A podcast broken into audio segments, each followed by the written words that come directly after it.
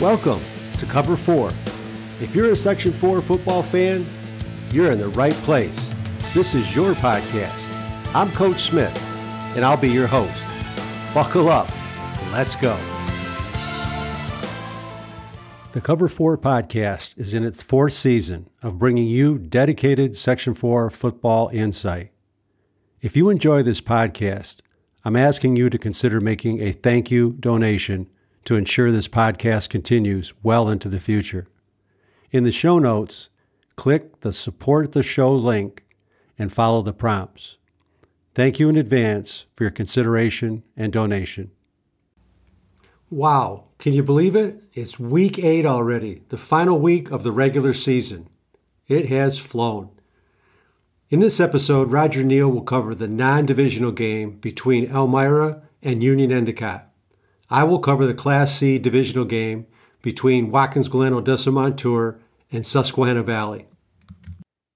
Yeah, I can't believe it, Roger. It's the, the last week of the regular season, week eight. So let it rip, Roger, and take us down the road.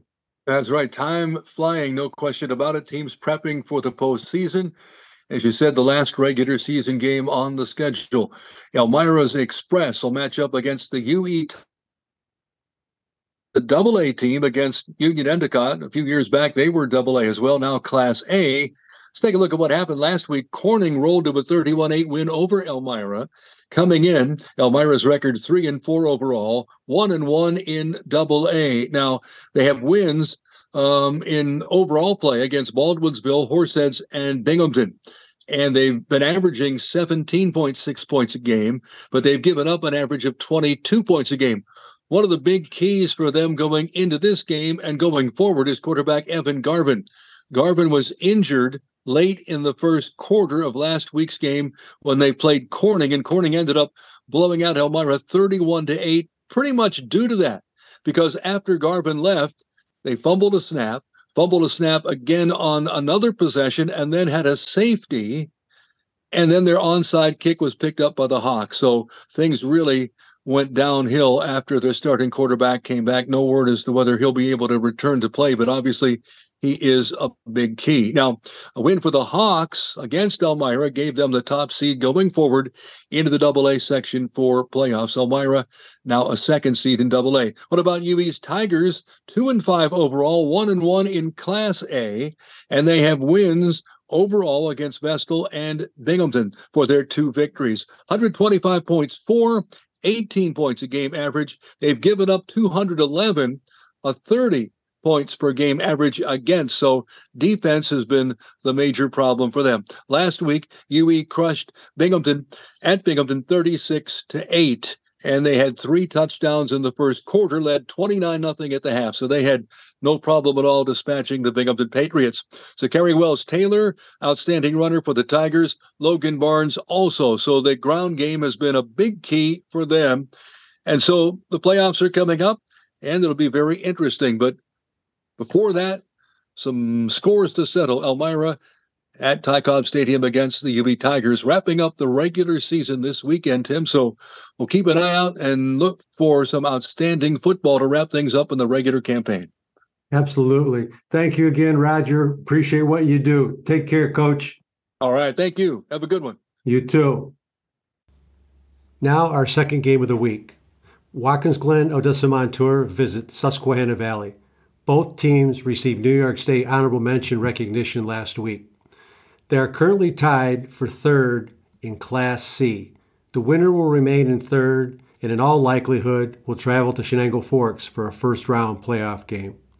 The loser will drop to fourth place and travel to Waverly for a first round playoff game. Win or lose, each team will face a tough opponent in a first round road playoff game. This will be senior night at Susquehanna Valley. Kickoff is scheduled for Friday at 7 p.m at Sabres Field. Now for the visiting team, the Watkins Glen Odessa Montour Storm, led by coach Trevor Holland. Watkins Glen Odessa Montour comes into this game 2 and 2 in the division and 5 and 3 overall. They're riding a two-game win streak with a combined score of 124 to 30. Last week they beat Whitney Point 69 to 16. They've, out, they've scored 239 points and allowed 184. They average 30 points a game while allowing 23. Watkins Glen Odessa Tour didn't fare well against either potential playoff opponent this season. In week two, they lost to Chenango Forks 8 to 40, and in week three, they lost to Waverly 6 to 56. The Susquehanna Valley Sabres are led by coach Mike Ford. Susquehanna Valley comes into this game 2 and 2 in the division and 4 and 3 overall. Susquehanna Valley beat Dryden last week 39 to 14. They have scored 175 points this season and allowed a total of 160. They average 25 points per game while allowing 23 points per game. And Susquehanna Valley didn't fare much better against either of their potential playoff opponents either.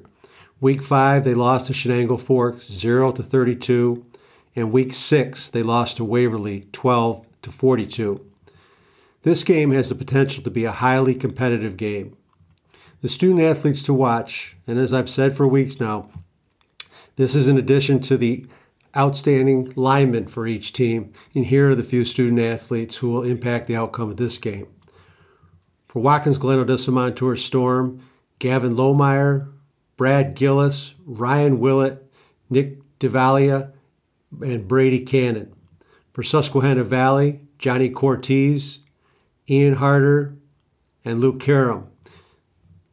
Now for the Ask Coach Smith segment. Sally writes Hey, Coach Smith, I've heard you mention you used to scout high school student athletes for college. What should a student athlete consider when choosing a college? Thank you for your question, Sally. There are a few things prospective college student athletes should consider. First and foremost, they should understand what they would like to do the rest of their life, and also possibly a secondary interest. They need an idea of their geographical preference, how far they'd like to be away from home, so that their parents and relatives and family and guardians can come and watch them compete. Based on the sport they want to compete in, they need to get a realistic understanding of what level they can compete at. And I want to stress that a realistic understanding of what level they can compete at. Some of their choices range from college preparatory school, which is referred to as prep schools.